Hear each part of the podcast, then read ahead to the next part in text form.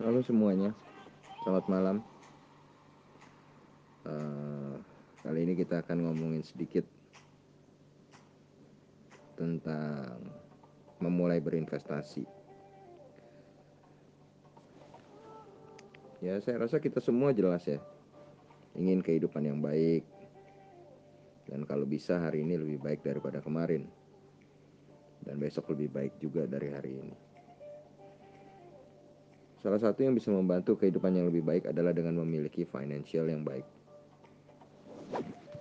Financial yang baik didapat dari usaha atau kerja atau karir yang kemudian kita kembangkan melalui investasi, ada juga yang melalui bisnis.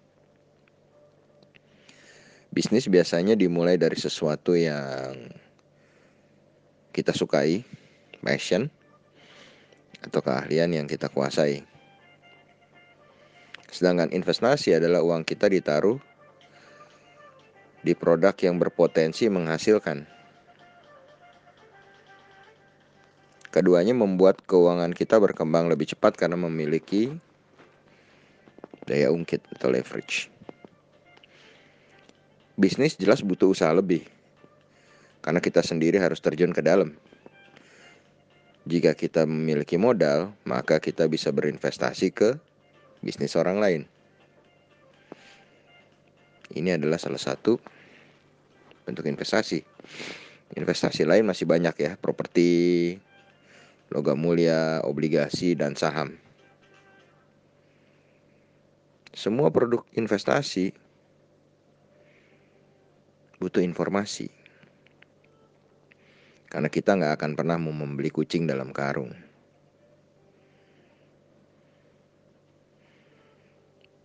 Nah, misalnya setelah melalui berbagai pertimbangan,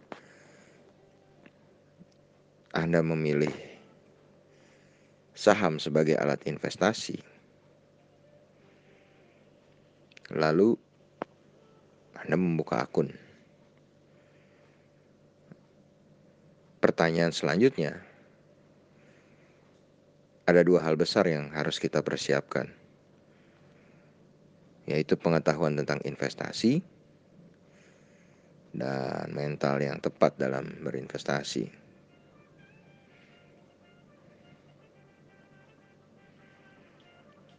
Walaupun mungkin peraturan dan saham yang ada di Amerika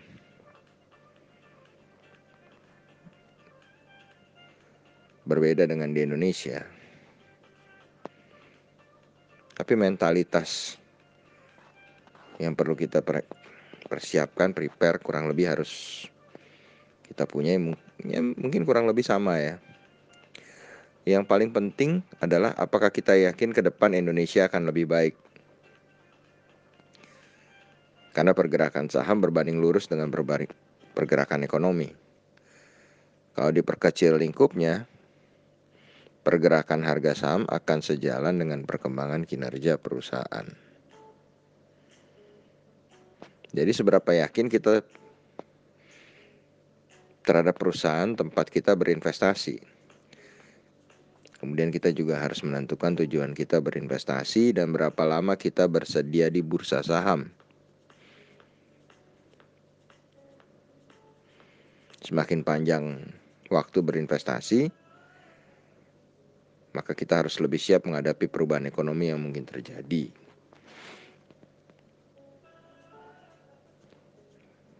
Goncangan ekonomi seperti COVID sekarang misalnya. Jadi, jika kita memutuskan berinvestasi, setidaknya kita wajib mengetahui apa yang kita lakukan. Kalau istilahnya Peter Lynch. Buy what you know and know what you buy. Hampir semua investor yang menyerah di tengah jalan biasanya karena nggak paham apa yang dilakukan sehingga putus harapan. Walau kita tahu pada teorinya katanya ada yang bilang nothing lasts forever atau semua nggak ada yang berlangsung selamanya.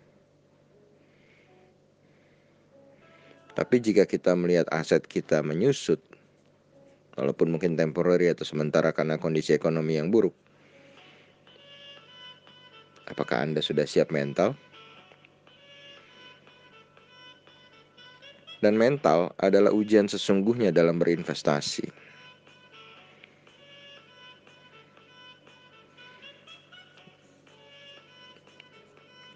Kalau kita tahu ke depan bakal bagus, atau kita tahu ke depan kondisinya tidak bagus, atau bahkan kondisi sekarang tidak bagus, apakah kita masih memiliki keyakinan yang sama? dalam investasi hampir nggak bisa kita berhasil jika kita hanya ikut cara atau aturan orang lain.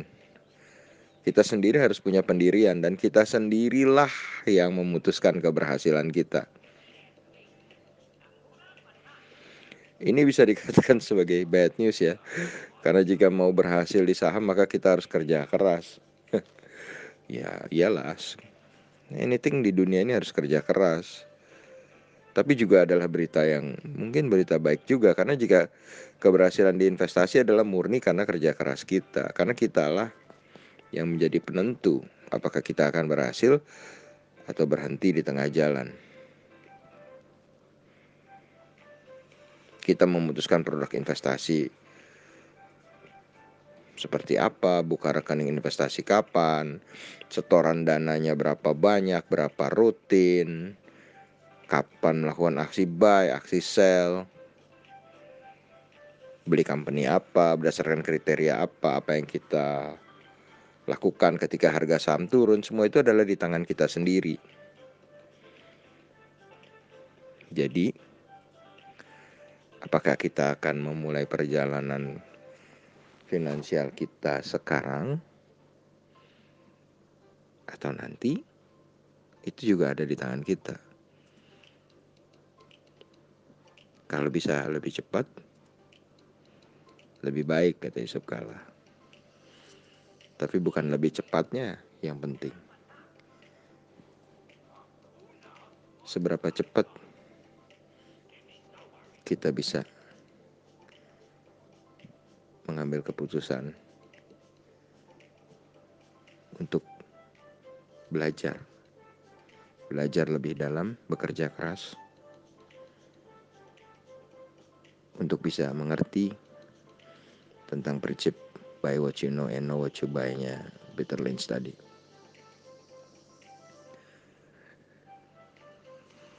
Terima kasih banyak. Semoga bermanfaat. Sampai jumpa di insight berikutnya.